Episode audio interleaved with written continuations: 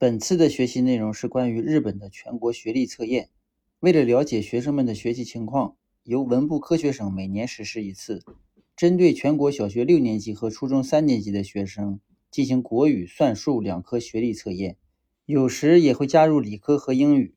除对学科进行测试外，还会分别对学生及学校有关的生活习惯和学习环境等进行问卷调查。关于过去问，卡コ蒙。全称是过去问题集《卡コモンダシ就是汇总了历年的考题和答案，就是国内同学们用来刷题的真题集。全国テストをめぐっては、全国トップクラスの成績が続く石川県で、今年4月のテスト直前、多くの学校が授業時間を削り、過去問を繰り返し解かせるなど、事前対策をしていたことが県教職員組合が行った。実態調査で明らかになりました。その後、秋田県や苫田県などでも事前対策が行われていたことが分かっています。